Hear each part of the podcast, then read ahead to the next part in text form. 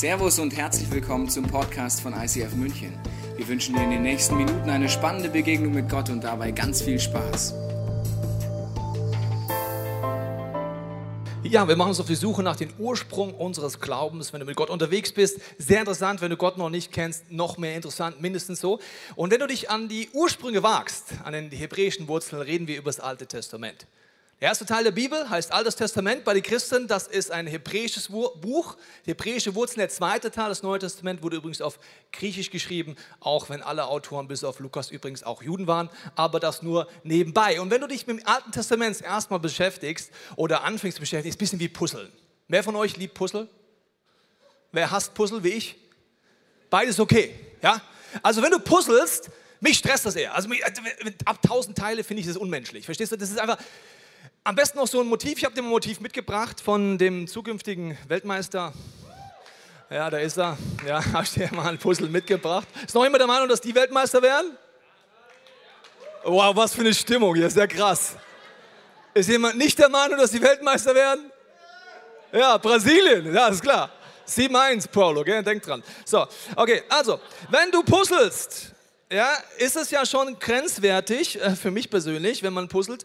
Und das Bild ihr hat, was ganz mühsam wird, stell dir mal vor, du puzzelst und hast die, die Packung verloren. Okay, ich tue die Packung mal weg. Und du denkst dir, was soll denn das werden? Es, es macht überhaupt keinen Sinn. Ja, dann hast du also so mehr Teile.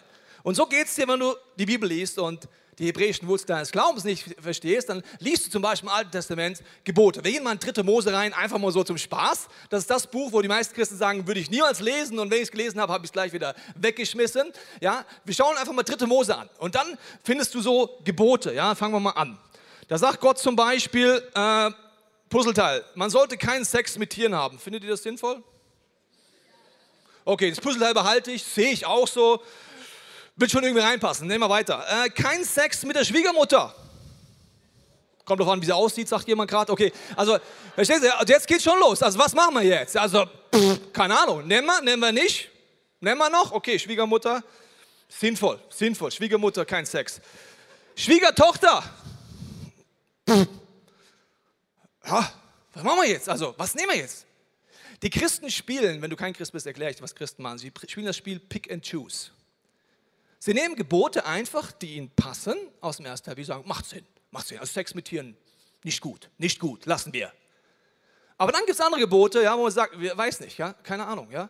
Äh, keine Ahnung, Schwiegertochter, Schwiegermutter, pff, okay, alles klar. Dann geht es weiter. Äh, du sollst keinen Sex außerhalb der Ehe haben. Was für ein Schwachsinn! Weg mit dem Teil! Macht doch keinen Sinn mehr! Verstehst du? Wir leben doch im 21. Jahrhundert, mal ehrlich! Also, so ein blödes Puzzleteil. Kick it away! Okay, brauche ich nicht mehr. Scheiß, oder? Brauche ich nicht. Pick and choose heißt das Spiel. Von den Christen, das spielen wir so gerne. Ja, gehen wir weiter. Also, äh, ein Mann mit einem Mann Sex, Frau mit Frau Sex, sagt dritte Mose, auch nicht so gut? Ah, ist nicht mehr im Puls der Zeit, komm weg. Das macht doch keinen Sinn, oder? Ein Schwachsinn, weg damit. Wir sind doch aufgeklärt. Eins, was wir Und das machen wir ständig. Und dann sehen wir Puzzleteile, die uns überwichtig sind. Ja, das muss man besonders betonen. Dann versuchen wir das da reinzudrücken. Das wird schon irgendwie dort passen. Warum passt das denn nicht? So ein Scheiß. Mit so einem Gott will ich nichts zu tun haben. So, so spielen wir Bibelquiz. Die ganze Zeit. Ich mache es lustig, wenn es nicht so dramatisch wäre. Das ist das typische Christsein in Deutschland. Wir spielen Pick and Choose, weil wir keine Ahnung haben, wie dieses Bild hier funktioniert. Wir haben keine Ahnung, was auf der Hülle drauf ist und inwiefern die hebräischen Wurzeln dir helfen. Stell dir mal vor, du würdest puzzeln und du findest ein Puzzleteil, was im Moment du nicht weißt, wo es hingehört. Was würdest du tun? Wegschmeißen? Oder sagen, okay, ich weiß noch nicht, wie es reinpasst, aber ich lege es mal hier an die Seite. Also die Profipuzzler wie meine Frau, habe ich immer zugeschaut, legen die Teile, die sie noch nicht verstehen, an die Seite. Die würden sie niemals wegschmeißen, sagen, irgendwann wird es Sinn machen in diesem großen Tausender-Puzzle. Jetzt habe ich keine Ahnung, wo das hingehört. Ich weiß nicht, was oben, links und rechts ist, aber irgendwann macht es Sinn. So puzzelt man, wenn man weiß, es soll ein Bild entstehen. Wenn du verstehst, dass Gott ein Bild hat und kein kleines Göttchen ist, nicht ein Hündchen, wo man pfeift und dann macht, was soll ich für dich tun, sondern ein Gott, der außerhalb der Zeit hat, der einen gewaltigen Plan hat, durch die komplette Bibel durch, wirst du jedes Gebot, was du nicht verstehst, erstmal zur Seite legen und sagen, ich check's noch nicht. Aber eines Tages werde ich es verstehen. Ich kick's nicht einfach weg und sage, also ich habe das Leben besser verstanden als Gott. Verstehst du, ich lebe ja heute. Es passiert relativ schnell, dass wir so mit Gott umgehen und Dinge verpassen, die Gott mit uns tun will. Und es gibt eine Aussage, wenn du äh, ein iPhone dabei hast, kannst du mal YouVersion aufmachen. Wenn du eine Bibel dabei hast, kannst du es doch da aufschlagen, weil ich gehe mit dir heute in Matthäus 5, 17 bis 20 rein. Das kannst du mal aufmachen, weil da werden Schlüsseldinge dir erklärt, die Jesus ausspricht über das Alte Testament. Wenn ich mal Alte Testament nicht auskennst, ich lehre es dir mal kurz. Das Alte Testament ist mein Buch, diese Seite, von roten Dingschen nach darüber. Das ist mehr als zwei Drittel dieses Buches. Siehst du das? Das Neue Testament ist da drüben, relativ klein. Die meisten Christen haben das Neue Testament. Die meisten Bibeln in Deutsch sind sogar so. Wenn es gut läuft, sind auch die Psalme dabei. Ja? Die Psalme finden wir nämlich noch cool, wir Christen. Den Rest ja, ich habe das Neue Testament. Und jetzt geht es um diesen Teil, den wir nicht verstehen und der sehr, sehr wichtig ist, um tiefer einzutauchen. Und jetzt sagt Jesus in Matthäus 5, Vers 17, fängt er einen Satz an. Seid ihr bereit für den Satz? Der geht so los. Versteht mich nicht falsch. Hast du so schon mal einen Satz angefangen? Versteh mich jetzt bitte nicht falsch. Wann fängst du einen Satz so an? Wann? Also bitte, also bitte, du darfst mich jetzt nicht falsch verstehen. Wann beginnst du den Satz so, wenn du weißt, dass was du gleich sagst, wird man wahrscheinlich falsch verstehen, oder? Sonst macht es gar keinen Sinn zu antworten. Versteh mich bitte nicht falsch. Jesus fängt den Satz an, versteh mich bitte nicht falsch. Und das Dramatische ist, das, was er danach erzählt, ist zumindest im westlichen Christentum komplett falsch verstanden worden. Seid ihr bereit, was er da sagt? Versteh mich bitte nicht falsch. Okay, wo denn Jesus? Wie können wir dich denn falsch verstehen? Versteht mich bitte nicht falsch, warum ich gekommen bin auf diese Erde. Ich bin nicht gekommen, um das Gesetz, das wären jetzt die fünf Bücher Mose, oder die Schriften der Propheten, das geht dann so bis Malachi vor, ne, äh, abzuschaffen. Wie jetzt nicht? Aber Jesus, wir spielen noch immer Pick and Choose. Das finde ich jetzt ein bisschen blöd von dir. Wie, du hast es nie abgeschafft. Gilt das immer noch? Was ist das für ein Scheiß jetzt? Das will ich gar nicht.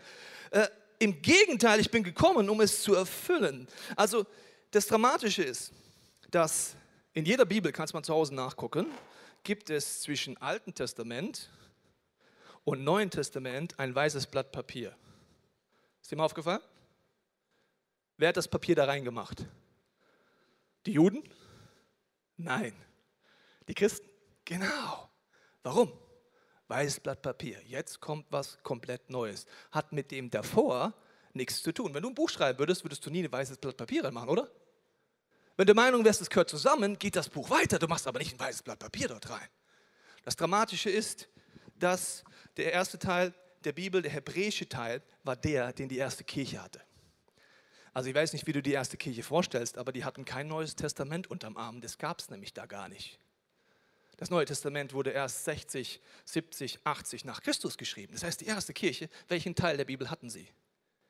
Den hebräischen. Aus welchem hat Jesus gepreacht? Aus dem da. Was hat Paulus genommen, wenn er in eine Synagoge reingegangen ist oder Church? Den da. Was hat Petrus genommen? Den da. Es gibt eine Stelle, wo Jesus mit den Emmaus-Jüngern zwei Stunden unterwegs ist mit zwei Jungs und er erklärt ihnen durch das komplette Alte Testament durch, dass alles auf Jesus Christus hinweist. Wie? Mit dem Teil haben sie die gute Nachricht gepreacht? Wie geht denn das? Hast du das mal gefragt? Das heißt, die First, First Church, ich war so lange in Israel, ich habe es in Englisch, die erste Kirche hatte nicht das Neue Testament. Sie hatte nur das, wo wir Christen nichts mit anfangen können. Das ist das Wort Gottes. Das wird zitiert. Alle Autoren der Bibel bis auf Lukas sind Juden. Und dann versucht Paulus durch die Briefe an die Epheser, das waren Menschen nicht aus jüdischem Hintergrund, an die Korinther, an die Römer, an die Galater. Was probiert er den Briefen ihnen zu erklären? Ist ein Kommentar zu welchem Teil der Bibel? Zum ersten Teil der Bibel. Er will ihnen erklären, was zeitlose Prinzipien sind und Dinge aufmachen. Und Jesus sagt, versteht mich nicht falsch. Wo, wo, wo hat man denn Jesus falsch verstanden in der Geschichte? Kaiser Konstantin, 300 nach Christus. Er hat sich überlegt, wir machen aus dem Christentum eine Staatsreligion, hat die Staatskirche gegründet. Bis dahin gab es ja nicht. Er hat Juden gehasst. Also hat er alles Jüdische, was bis dahin in der ersten Gemeinde ja vollkommen logisch da drin war. Also überlegt ihr mal. Alle Autoren Juden. Okay. Kleines Quiz. Jesus Christus. Jude. Okay? Römer, Römerbrief sagt uns nach der Herkunft ein Jude. Alles Jüdische. Die erste Gemeinde hat alle Feste gefeiert. Pessachfest, Shavuot-Fest, äh, Pfingstfest auf Jüdisch und so weiter. Die haben alles gefeiert. Und dann kommt Kaiser Konstantin und hasst Juden. Kam es relativ oft in der Geschichte der Menschheit. Und aus Judenhaus hat er alles aus der Kirche rausgenommen, was jüdisch war. Alle Feste gestoppt. Hat gesagt, wir feiern nicht mehr Pessach. Warum? Das ist ja jüdisch. Wir feiern jetzt Ostern. Ostern, Easter kommt von der, von der, äh, König, äh, von, dem, von der Götze Aschera, eine Fruchtbarkeitsgöttin. Er hat einfach gesagt, komm, wir lassen das mit dem Judenscheiß, wir machen jetzt einfach mal eine Fruchtbarkeitsgöttin. Deswegen sammelst du Ostereier. Hast du mal darüber nachgedacht, warum du Ostereier sammelst? Das ist ein Fruchtbarkeitssymbol. Dann hat er alles abgeschafft, hat Weihnachten eingeführt, um bloß nichts zu machen. Er hat sogar weise Leute angestellt, die herausgefunden haben, wie schaffen wir es möglich, dass so gut wie nie Ostern und Pessach auf einen Tag fallen. So 300 nach Christus nehmt ihr alles raus, was hebräische Wurzeln sind, und am Ende kommt ein Christentum raus, vor dem Paulus war in dem Römerbrief.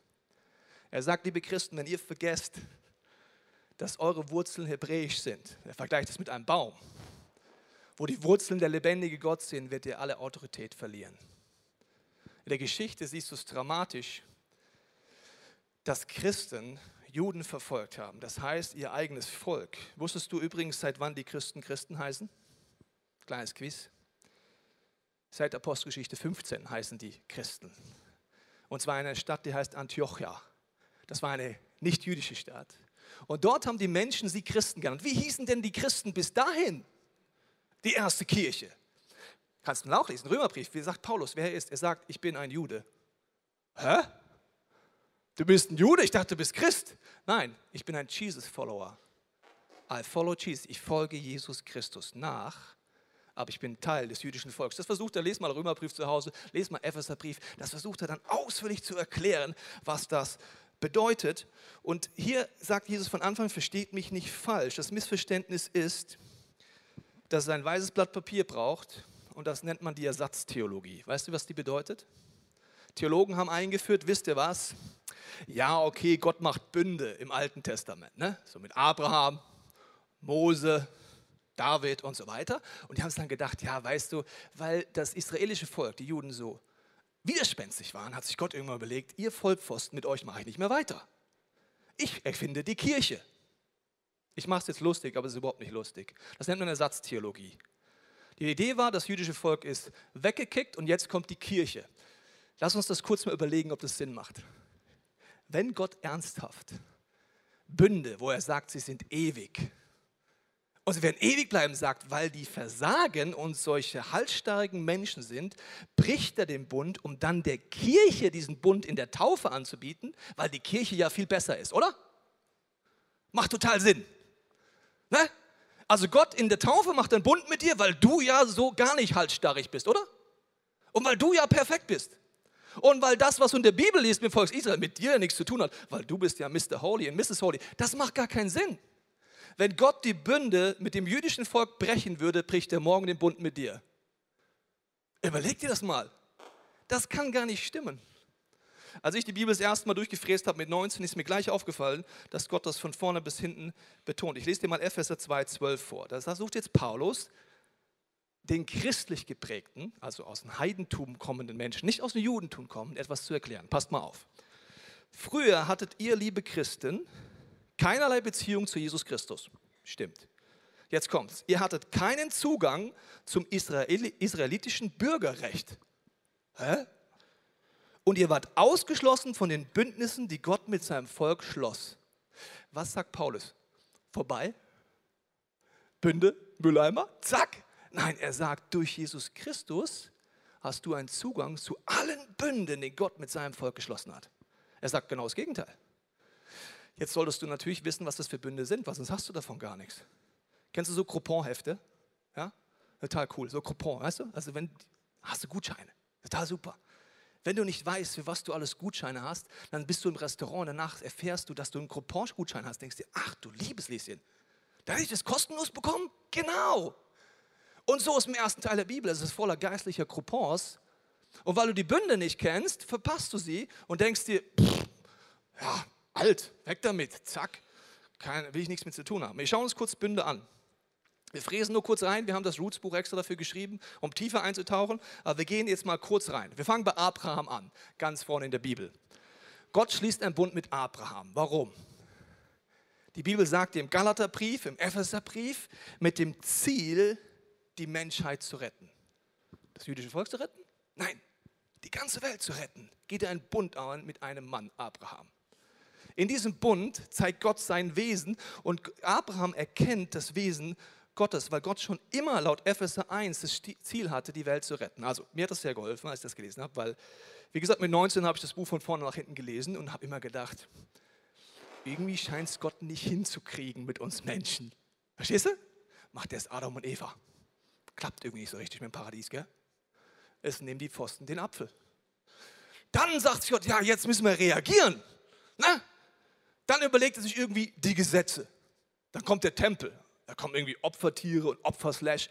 Funktioniert irgendwie auch nicht. Dann macht Gott Plan C. Plan C ist, ich schicke meinen Sohn. Und dann schaue ich mir die Church von heute an und denke mir, was wird Plan D werden? Weil nichts funktioniert, was der macht, verstehst du? Wenn du so die Bibel liest, verstehst du nicht, laut aus Epheserbrief Gott schon vor Beginn der Welt sich entschieden hat, Jesus zu schicken. Er wusste schon vorher, dass alles passiert.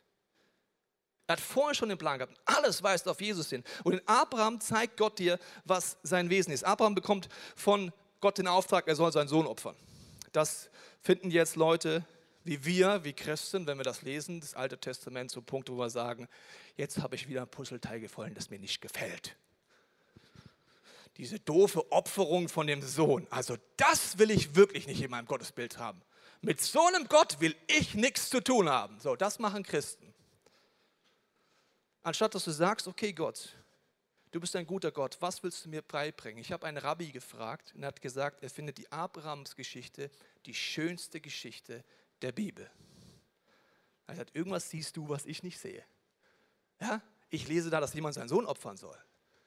Dann habe ich das intensiv studiert und habe gemerkt, dass Abraham Gottes Wesen kannte. Im Hebräerbrief heißt es, dass Abraham Gott so gut kannte, dass er wusste, wenn er auf diesen Berg geht, um seinen Sohn zu opfern, dass Gott seinen Sohn von den Toten wieder auferwecken wird. Er wusste, dass Gottes Wesen ein Vater ist. Das ist gut mit ihm gemeint. Der hat Gott geworshipped auf dem Weg nach oben. Er kannte Gottes Wesen. So tief, er meint es gut mit mir. Kennst du Gott so? In Abraham zeigt Gott, dass er dich retten will und sein Wesen. Und wenn du Gott als Vater und als liebende Person nicht kennst, verstehst du alles, was er dir aufträgt, falsch. Erst recht, wenn die Gebote kommen, gell? dann verstehen wir so. Du darfst nicht, du sollst nicht, du bist böse. So, so verstehst du das, wenn du das Wesen Gottes nicht kennst. Abraham ist auf dem Berg Moria. Der Berg Moria ist mitten in Jerusalem übrigens und auf diesem Berg soll er seinen Sohn opfern. Und im Johannesevangelium heißt es, dass Abraham, und meiner Meinung nach war es auf diesem Berg, eine Vision hatte. Von was? Die Bibel sagt, dass Abraham den Tag von Jesus Christus in einer Prophetie gesehen hat und Gott geworshipped hat. Ist Gott so groß? Kann der vor tausenden Jahren einem Mann eine Vision geben, dass er schon immer den Plan hat, dass sein Sohn kommt und dass er die Menschheit retten wird? Kann es so groß sein, dass auf dem gleichen Bergmassiv, wo Abraham steht mit seinem Sohn, einige Jahre später der Tempel entsteht, genau auf der gleichen Ort? und wieder einige Jahre später am gleichen Ort Jesus stirbt. Kann Gott so groß sein? Ja klar.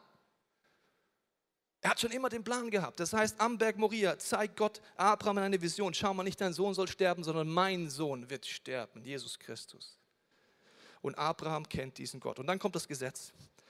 Das Gesetz, der Tempel, die ganzen Opfertiere und so weiter, auch am Berg Moria, weißt du noch? Gleicher Ort. Herodes hat eine Riesenplatte darüber geballert, über den Felsen. Wahnwitzig, kannst du in Jerusalem dir angucken. Und jetzt kommt es, auf welchem Ohr höre ich alles, was jetzt kommt. Und Gott sagt immer wieder Folgendes. Es ist mir aufgefallen, als ich erstmal die Bibel gelesen habe. Er betont immer wieder einen Satz. Als das Gesetz einführt. Er sagt, alles mache ich, damit du lebst. Sagt er nicht einmal, sondern er sagt es wieder, damit du lebst. Übrigens, damit du lebst. Das mache ich alles, damit du lebst. Die Gebote sind, damit du lebst. Das Gesetz ist, damit du lebst, damit du lebst, damit du lebst. Als ich erst mal die Bibel gelesen habe, habe ich mit Rot immer den Satz, damit du lebst, eingestrichen in meiner Bibel. Und der kam immer und immer wieder wie die Schallplatte, die hängt. Damit du lebst, damit du lebst, damit du lebst. Äh, warum war das Gott nochmal mit den Geboten? Damit du lebst. Damit ich lebe? Ja, damit du lebst. Ach, du willst mich einhängen? Nein, damit du lebst. Ach, du willst gar nicht moralisch kommen? Nein, damit du lebst. Macht Sinn, wenn Gott ein Vater ist, oder? Er gibt dir all deine Gebote, damit du Dinge erkennst und erkennst, wo du gerettet werden musst. In Abraham zeigte dir, dass er dich rettet, dass er dich liebt. In Mose, in all den Geboten zeigte dich, von was er dich retten will. Ich habe den Mobili mitgebracht. Es macht Sinn, die drei Bünde zusammenzusehen. Also du hast einmal Abraham, du hast Mose und du hast Jesus. Und diese drei Dinge gehören zusammen. Abraham, ich will dich retten. Mose, ich zeige dir, von was ich dich retten will. Und in Jesus zeige ich dir, wie ich dich retten will. Wenn du eins davon rausnimmst, hast du ein Problem. Wenn du gar nicht weißt, wo Dinge in deinem Leben sind, die dich zerstören, werden sie dich weiter krank machen. Sünde zerstört, wusstest du das? Sünde tötet. Wenn ich Sünde nicht erkenne durchs Gesetz, weiß ich gar nicht, wofür der Arzt Jesus gekommen ist.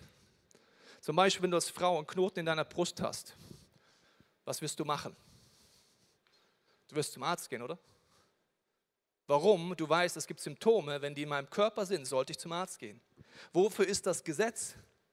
Das Gesetz ist nicht, um dich anzuklagen, nicht um dich zu verurteilen, sondern dir zu zeigen, wo du körperlich, seelisch oder geistlich einen Arzt brauchst. Wo ist der Arzt? Jesus Christus. Nicht um dich anzuklagen.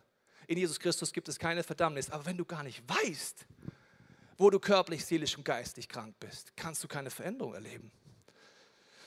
Paulus versucht da alles, uns das zu erklären. Und ich möchte jetzt mal kurz mit dir äh, reingehen in diese Philosophie, damit du lebst. Was mache ich jetzt im Alten Testament mit all diesen Zeremonien? Wenn das passiert, nimm eine Taube, bring sie um und mach das. Wenn das passiert, nimm drei Kühe und mache das. Wenn das passiert, nimm die Schafe, nimm die Innereien raus und mache das. Was mache ich jetzt damit? Jesus sagt, versteht mich nicht falsch. Ich habe das nicht aufgelöst, sondern erfüllt. Alles, was Zeremonien hier drin sind, alles, was mit Opfertieren zu tun hat, alles, was mit stellvertretender Buße zu tun hat, hat Jesus am Kreuz für dich getan. Also, be happy, musst kein Schlaf, Schaf schlachten, musst nicht in den Tempel gehen, brauchst nicht Tauben fangen. All das ist durch Jesus erfüllt. Das heißt, er ist am Kreuz gestorben und bietet dir alles an, dass du es zu ihm am Kreuz bringen kannst. Das heißt, der zeremonielle Anteil von diesem Buch weist nur auf Jesus Christus hin. Jesus schafft übrigens den Tempel ab, wusstest du das? Er sagt, kein Stein wird hier auf dem anderen bleiben. Er sagt, sein Leib ist der neue Tempel. Und später sagt die Bibel, jeder Gläubige, dessen Leben ist wie ein Tempel des Heiligen Geistes. Das heißt, was macht er da? Er nimmt die Prinzipien, die zeitlos sind und schreibt sie in unser Herz. Also alles Zeremonielle ist mittlerweile der Tempel dein Leben, der Altar dein Herz. Du brauchst keine Slasher-Movies mehr machen, aber Jesus hat das alles in dir angeboten und möchte es in dir hervorbringen und dich verändern. Okay, das verstehe ich. Das Zeremonielle weist auf Jesus hin, macht Sinn. Aber es gibt immer eine Ursache, warum Gott sagt, hier brauchst du ein stellvertretendes Opfer. Es gibt in der Bibel immer eine Ursache, das ist ein moralischer Grund oft dahinter. Er sagt, wenn du das tust, zerstört das Leben. Die Konsequenzen sind dann der Tod im Alten Testament oder es sind äh, irgendwelche Opfer, die du machen musst. Die Konsequenzen hat Gott auf sich genommen an Jesus, aber die Ursachen bleiben.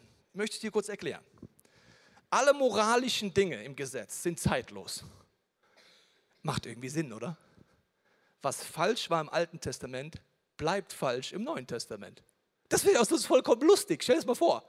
Du sagst, ja, also, letztens kommt ein Christ zu mir und sagt, ja, weißt du, also ich lebe ja unter, am neuen Bund. Alter Bund gilt für mich nicht mehr. Habe ich gesagt, das ist ja voll cool. Habe ich gesagt, hast du einen Autoschlüssel dabei? Er sagt, ja, wieso? Also so wie jetzt Clemens, hast du einen Autoschlüssel dabei? Da können wir kurz ausleihen. Ja? So, sage ich, super. Welche Farbe hat dein Auto? Weiß. Cool. Also ich bin ja nicht mehr unterm Gesetz, verstehst du? Ich behalte das einfach jetzt. Ist cool, gell? Amazing Grace. Es steht im Alten Testament, du sollst nicht stehen. Steht ja nicht im Neuen Testament. Ist das nicht geil? Ich behalte das einfach. Sagst du, das kannst du nicht bringen, das ist stehlen. Ja, es steht doch im Alten Testament. Ich sage ihm einfach nicht, dass ich es behalte. Das ist Lügen, steht im Alten Testament. Ich bin doch nicht mehr unterm Gesetz. Ich bin Christ. Er macht überhaupt keinen Sinn. Das war falsch. Was falsch war, bleibt falsch. Das, was Gott als Sünde bezeichnet, was dich zerstört, zerstört dich weiter. Du brauchst keine Opfertiere mehr, aber du musst wissen, wo du Jesus Christus in deinem Leben anwendest. Clemens, sei froh, dass ich die Theologie nicht habe. Darfst das Auto behalten. Ja? Er freut sich jetzt, dass das Gesetz noch funktioniert. Genau. Also dass der moralische Anteil bleibt. Matthäus 5, 18 lese ich weiter. Wo Jesus sagt, versteht mich nicht falsch, ich versichere euch, solange der Himmel und die Erde bestehen, wird selbst die kleinste Einzelheit von Gottes Gesetz gültig bleiben, solange bis ihr Zweck erfüllt ist. Römerbrief kannst du zu Hause lesen. Paulus sagt immer wieder, das Gesetz ist ein Spiegel. Es zeigt dir, wo du Sünde hast. Es zeigt dir, wo du umkehren kannst. Wenn du das Gesetz nicht liest, weißt du gar nicht, für was Jesus für dich gestorben ist. Lies einen Römerbrief. Der versucht alles, dass wir nicht denken, wir brauchen das nicht mehr, sondern dass wir verstehen, dass wir scharf sehen können und nicht Pick and Choose spielen, sondern den Arzt nutzen können. Vers 19. Wenn er also das kleinste Gebot brecht, oh, wer redet hier nochmal? Der Jesus? Ja. Ich sehe schon, ihr habt Spaß mit mir. Also, wenn ihr also das kleinste Gebot brecht, wie jetzt Jesus das kleinste Gebot, also redest du jetzt, ah ja, stimmt, der hat das Neue Testament ja gar nicht gehabt, gell? Weißt du noch? Der redet darüber. Wenn ihr das kleinste Gebot brecht, ich sehe schon, ihr seid motiviert, ich lese euch weiter, was er dann sagt, und andere dazu ermuntert, Oh, hä? Dasselbe zu tun, werdet ihr auch die Geringsten im Himmelreich sein. Dagegen, wenn jeder, der die Gesetze Gottes befolgt und sie anderen erklärt, im Himmelreich groß sein wird. Jesus ist der Meinung, der Grund dahinter ist, ein Gesetz zeigt, wo Sünde in deinem Leben ist. Das ist ein zeitloses Prinzip. Du musst keine Opfer mehr anwenden, weil dafür ist Jesus gestorben. Aber wenn du nicht weißt, wo du krank bist, kannst du es gar nicht anwenden. Also Zeremonie, weißt du noch? In Jesus Christus. Moralisch bleibt logischerweise für immer. Und dann gibt es die Speise, äh, diese egoistische Anteil vom Gesetz. Da sagt Jesus, du sollst deinen Nächsten lieben wie dich selbst. Darin es, sind die Gebote erfüllt. Alle Gebote, die darum gehen, dass du deinen Nächsten gut behandelst, bleiben natürlich auch in Kraft. Ist ja logisch. Sagt Jesus, ist erfüllt. Vierter Punkt ist Speisevorschriften. Kennst du die? Die sind cool. Also, darfst die Tiere nicht nehmen und die kriechen irgendwo lang, nimmst du auch nicht und Schweine ist ja auch ganz schlimm und so weiter. Und dann darfst du nicht die Milch nehmen und dann das Fleisch. Das sind Speisevorschriften. Hast du mal gelesen? Jesus gibt dir eine Antwort dazu. Er sagt, er hat es erfüllt und er sagt zu den Pharisäern und zu den Christen damals, es macht euch nicht unrein, was ihr esst, sondern was eurem Herz rauskommt. Er sagt, du kannst alles futtern. Das ist nie der Punkt gewesen in den Speisevorschriften, sondern es sind geistliche Prinzipien, die Gott dir zeigen will, wo Gott dir Dinge zeigt, was dich von innen unrein macht. Also auch da kann ich fragen, Gott, was ist dein Gedanke dahinter? Das heißt, kannst du Schwein fressen? Ja, kannst du machen. Aber ich sage immer den Spruch, wer zu viel Schwein frisst, sieht irgendwann aus wie ein Schwein, es liegt an den Hormonen. Ist dir vielleicht mal aufgefallen? ein bisschen frech jetzt, aber finde ich trotzdem. Also durch die Hormone in den Teilen da drin heutzutage, wer zu viel Schweine isst, sieht irgendwann so aus. Aber das hat jetzt nichts mit der Bibel zu tun. Du kannst gerne so aussehen, Gott will dich immer noch lieben. So. Und dann gibt es die Reinheitsgebote.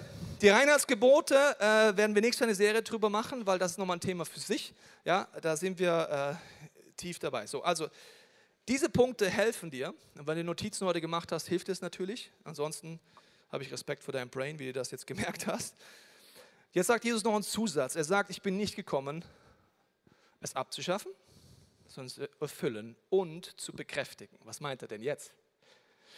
Die Hobby-Theologen im Raum haben wahrscheinlich schon mal das Neue Testament gelesen und haben so Sätze gelesen wie, gelesen wie ich aber sage euch. Hast du sowas schon mal gelesen? Total cool. Jesus sagt, die Leute sagen über den Sabbat, Punkt, Punkt, Punkt. Ich aber sage euch. So, wenn du jetzt glaubst, dass Bekräftigen lockerer wird bei Jesus, muss ich dich jetzt enttäuschen. Die kannst du alle nachlesen. Zum Beispiel sagt er, im Gesetz geht geschrieben, du sollst die Ehe nicht brechen. Ich aber sage euch, bereits der Blick ist Ehebruch. Äh, dein Ernst jetzt, Jesus? Jetzt wird es ja irgendwie krasser. Ich dachte Amazing Grace und so. Was soll denn das jetzt? Jesus wird jedes Mal krasser.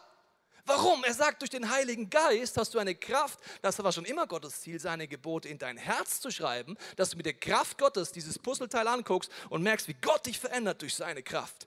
Er sagt, wenn du Jesus kennst, wenn du den Heiligen Geist kennst und wenn du Gott vertraust und es nicht besser hinkriegst als die religiösen Spinner, das kann gar nicht sein. Gott will es in dein Herz schreiben, weil du ihm vertraust. Die Frage ist jetzt, was mache ich jetzt damit, wenn ich die Bibel lese? Ich mache dir mal ein Beispiel. Ich nehme mal etwas, was äh, im Alten Testament steht. Ich nenne es immer den hebräischen Teil oder den ersten Teil der Bibel, weil alt bedeutet ja vorbei. Weißt du noch? So nenne ich das nie. In meinen Predigen hörst du immer erster Teil und zweiter Teil der Bibel. So, also ich mache mal ein Beispiel aus 2. Mose 13, um dir zu zeigen, wie man es anwenden kann.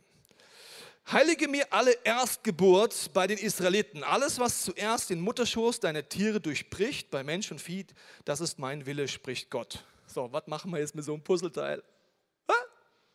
Pick and choose, weißt du noch? Ich verstehe das nicht. Erstgeburt, Mutterschoß durchbrechen. Also, verstehst du? Ist doch alles Schwachsinn. Oder du versuchst jetzt diese Predigt ansatzweise ernst zu nehmen sagen, okay, Jesus, ich verstehe es nicht. Fangen wir mal an zu zeigen, Heiliger Geist, du bist dafür da, mir Dinge beizubringen, was ein zeitloses Prinzip hinter diesem Gebot ist, was du so krass betonst von den ersten Seiten der Bibel bis ins Neue Testament rein. Erstlingsfrüchte, Zehnter, kommt immer wieder. Warum machst du das, Gott? Jetzt kann ich sagen, will ich nicht oder ich fange an zu suchen. Das Prinzip, das Gott hier zeigt, ist, dass alles, was als erstes geboren wird, die Israeliten zu Gott gebracht haben. Also stell dir vor, du bist Bauer, okay? Und du hast die Emma, das ist jetzt Mutterschaf, und den Herbert, das ist die männliche Version dazu. Du hast sie gekauft, du freust dich wie so ein Schnitzel, du siehst, sie wissen, wie Sex geht und ein Baby entsteht. Und das erste Lämpchen, das rauskommt, ich rede über das erste Lämpchen, das rauskommt, sagt Gott, gib's mir. Dein Ernst, Gott? Das erste, ich weiß ja gar nicht, ob noch was nachkommt. Können wir nicht das zehnte geben? Also wenn ich neun habe, dann könnte ich nur singen. Dann sagt Gott, nee, das erste will er haben. Warum will Gott das erste haben? Warum betont er durch die Bibel durch, dass wir 10% unseres Einkommens bringen sollen vom Beginn des Monats an? Das sagen die meisten Christen, ich kann mir nicht leisten, Gott. Ich weiß doch nicht, ob es am Ende vom Monat reicht. Ich weiß doch nicht, ob das Lamm, ob das Teil noch mehr Lämmchen macht. Sagt Gott, jetzt beginnt Glaube. Glaube bedeutet, ich vertraue Gott, dass mein ganzes Leben in seiner Hand ist. Es redet darüber, dass diese Erstgeburt ausgelöst wird. Jesus Christus stirbt am Kreuz dafür, dass wir selber befreit werden. Das ist zeitlos. Und ich habe dir jetzt mal ein Video mitgebracht über die Erstlinge in der Bibel. Und du wirst sehen, es zieht sich durch die gesamte Bibel durch. Schauen wir uns mal an.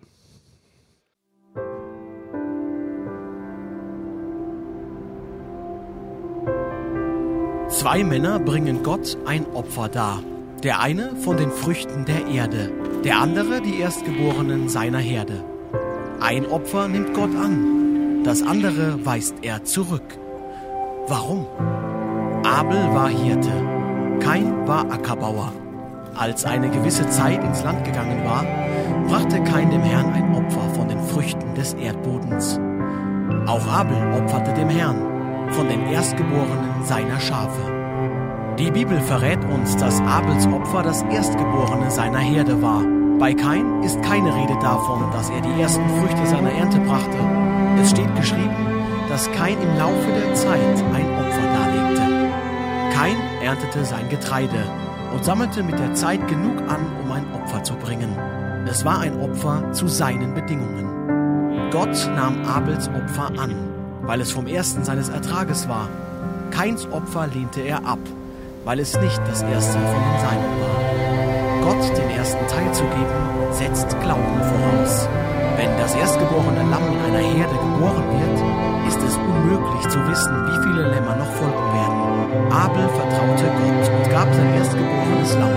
Kain aber stellte erst sicher, dass er genug für sich selbst hatte, bevor er dem Herrn gab. Viele von uns behandeln Gott wie Kain. Wir sorgen erst dafür, dass wir genug Geld für uns haben bevor wir entscheiden, ob für Gott noch etwas übrig bleibt. Selbst wenn wir von dem übrigen Teil geben, kann Gott das Opfer nicht annehmen, weil es nicht die ersten Früchte sind. Andere Geschichten unterstreichen diese Wahrheit. Im Bericht über den Fall der Stadt Jericho gab der Herr genaue Anweisungen, dass die Israeliten keine Beute von Jericho behalten sollten. Sie war die erste eroberte Stadt im verheißenen Land. Deshalb gehörte sie Gott als ein Mann einen Teil der Beute für sich selbst nahm, hielt Gott den Segen von Israel zurück. Das erste gehört Gott. Es stand viel mehr als Geld auf dem Spiel, als Abraham bereit war, seinen erstgeborenen Sohn Isaak zu opfern. Als Gott nach seinem Sohn fragte, wartete Abraham nicht ab, bis er mehrere Söhne hatte, bevor er Isaak hergab. Er gab den ersten, als er nur einen zu geben hatte. Abraham blieb nur das Versprechen, noch mehr Söhne zu bekommen. Er brauchte Glaube, um bereit zu sein, seinen einzigen Sohn zu opfern. Einen Glauben, den Gott respektiert und segnet. Gott tat dasselbe für uns. Er gab sein erstes in Form seines Sohnes, sein erster und einziger Sohn. Er wurde uns gegeben, als wir noch Sünder waren. Gott gab Jesus im Glauben, dass wir ihm eines Tages unser Leben geben. Das Geschenk seines Sohnes kam vor dem Segen unserer Umkehr. Wir geben unsere ersten Früchte auf die gleiche Weise. Bevor wir den Segen Gottes sehen können, geben wir, weil wir ihm vertrauen. Wenn du die ersten Früchte deines Einkommens gibst, sagst du zu Gott, ich denke zuerst an dich. Ich setze dich an die erste Stelle in meinem Leben und vertraue darauf, dass du dich um den Rest kümmern wirst. Ein Puzzleteil, wo wir gerade nur anfangen zu fräsen. Es gibt noch viel mehr zu entdecken. Dann könnte ich eine Serie drüber machen, mache ich jetzt nicht. Aber der Gedanke ist, dass Gott durch die ganze Bibel darüber redet, dass ihm dein, dein Herz am wichtigsten ist. Und jetzt kommt eine Bibelstelle, wo ich Gottes Humor, da lache ich mich echt kaputt, muss ich sagen, auf eine Art. genau, ihr werdet es nicht lustig finden, aber ich finde es lustig. Und zwar geht es jetzt um den Zehnten, dieses Prinzip der Erstlinge. Ja? Und äh, weißt du, in welchem Buch das drin steht? Im Buch Malachi. Und jetzt kommt der Humor Gottes. Weißt du, welches Buch das Buch Malachi ist? Das letzte vor der weißen Seite. Ich finde Gott lustig. So, und jetzt erzählt er was über den Zehnten. So, die Leute sagen, hebräische Wurzeln mir egal, sagen, ja, ist ja Altes Testament, lese ich nicht. Ist ja Schwachsinn. Ja, und zehnter Jahr hin oder her. Du, das Prinzip, dass Gott drauf schaut, wer die Nummer eins in deinem Leben ist, hat sich nie geändert. Warum soll ich das ändern? Das wird sich nie ändern. Und dass er nach Menschen sucht, die ihn vertrauen. Jetzt geht's los, Humor Gottes. Seid ihr bereit? Malachi 3,6. Denn ich bin der Herr und ich habe mich nicht geändert. Ich finde das lustig. Warum fängt Gott das so an? Warum sagt die Jungs, Mädels, ich bin der Herr der Gott, ich habe mich nicht geändert, weil er weiß, dass wir glauben werden, dass er sich geändert hat. Ist Gott nicht geil? Ich finde es krass. Also er fängt damit an sagt, wenn er erst den Zehnten preacht, ich bin der Herr der Gott, der sich nicht ändert. Auch liebe Christen, das gilt auch für euch. Ihr denkt Altes Testament. Schwachsinn. So, ich glaube, dass Malachi eines der größten Herztexte ist. Weißt du, was Jesus gesagt hat? Ich habe das Gesetz und die Propheten. Weißt du, was Malachi, Malachi ist? Ein Prophet. Nicht, was hat er gemacht? Nicht aufgehoben. Gilt immer noch. Die Prinzipien gelten immer noch. Und jetzt geht es weiter. Ich finde das Humor Gottes. Also richtig cool. Ja, und jetzt geht es weiter. Darf ein Mensch Gott betrügen? Kurze Abstimmung. Wer ist dafür? Sollte man Gott betrügen? Wer ist dagegen? Wer schläft, kein Problem. Okay, also, also sind wir uns einig, sollte man nicht tun. Okay, jetzt sagt Gott, wie man ihn betrügt. Womit sollen wir dich betrogen haben, sagen sie. Jetzt sagt er mit den Zehnten und den Abgaben. Also wie? Also mit dem ersten Ding meines Einkommens, das zu geben. Ihr seid verflucht, denn das ganze Volk hat mich betrogen. Jetzt kommt wieder so ein Puzzleteil. Okay? Schwachsinn, oder? Brauchen wir doch nicht. Verflucht. Ich bin doch nicht verflucht, verstehst du? Was heißt verflucht? Verflucht bedeutet, egal ob gläubig oder nicht gläubig, wenn du dich entscheidest, in einem Bereich nicht anzunehmen, was Jesus Christus für dich getan hat, wird Gott darum werben, dass du das annimmst, was er für dich getan hat. Wenn du immer sagst, nein, nein, nein, nein, nein, wird er irgendwann sagen, dann musst du deine Sünde wieder selber tragen. Ein stellvertretendes Opfer geht nur, wenn du es annimmst. Wenn du es nicht annimmst, funktioniert es nicht. Fluch bedeutet, egal ob Christ oder nicht Christ, wenn ich Gott nicht vertraue, ihn nicht an Nummer eins setze, wenn ich in Kompromissen lebe, wird diese Sünde mich zerstören. Das passiert einfach. Nicht, weil Gott dich strafen will, sondern weil er dir einen freien Willen gibt.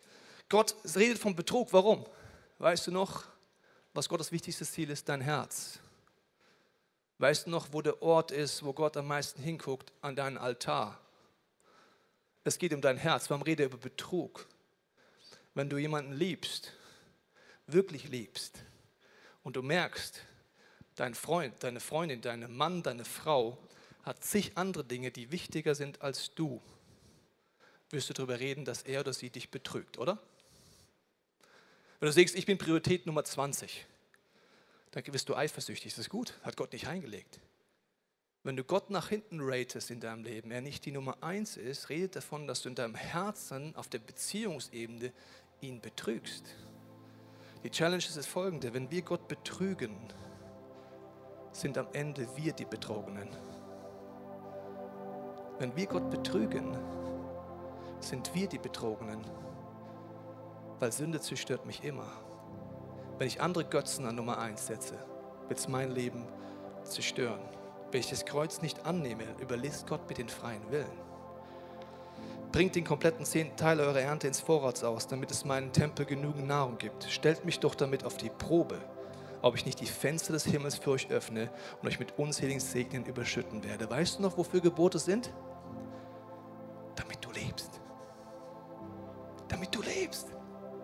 Erstlingsfrüchte sind, damit ich lebe, damit du lebst.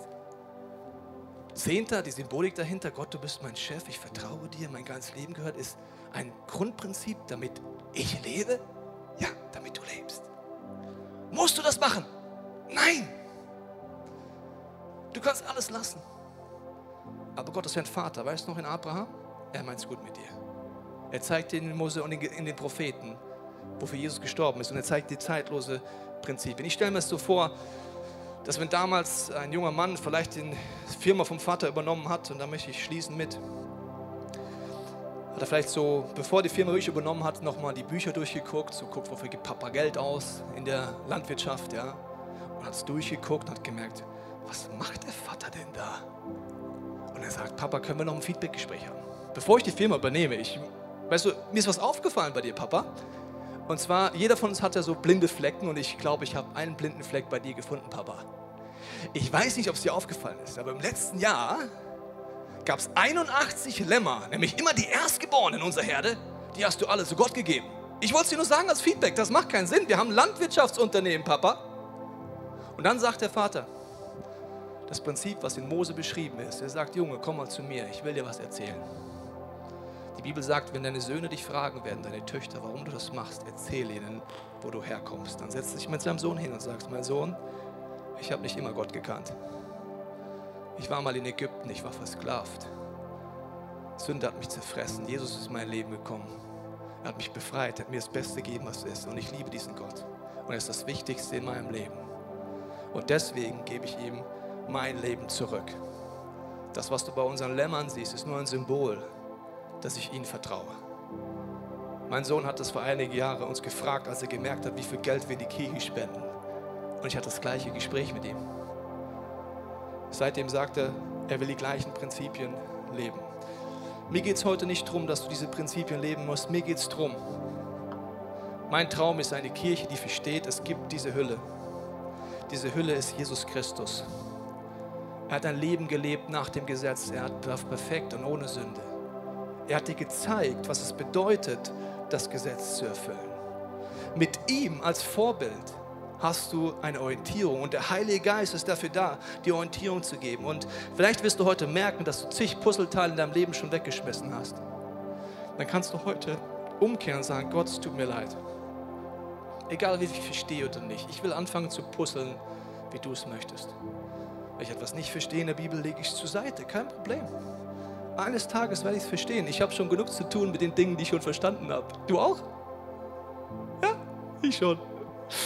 Ja, ich muss gar nicht alles verstehen. Step by Step. Ist ganz relaxed. Und wenn du merkst, dass dein Gottesbild beschränkt ist, dann deswegen, weil du vieles wahrscheinlich schon weggeschmissen hast in deinem Leben. Dieses Puzzle sieht ziemlich behämmert aus. Wenn ich keine Ahnung habe, wie das funktioniert und wenn zig Teile fehlen, Gott möchte ich mit deinem Wesen begegnen. Er ist ein liebender Vater, er meint es gut mit dir. Er möchte dir neu begegnen und dafür möchte ich jetzt beten am Ende und wenn du magst, kannst du mitbeten. Vater, ich danke dir für jede Person heute hier und zu Hause am Bildschirm. Ich bete jetzt, Heiliger Geist, dass du uns zeigst, was für uns bedeutet. was diese Botschaft in uns auslöst. Wir wollen im Moment die Stille nehmen und schauen, was du uns anbietest.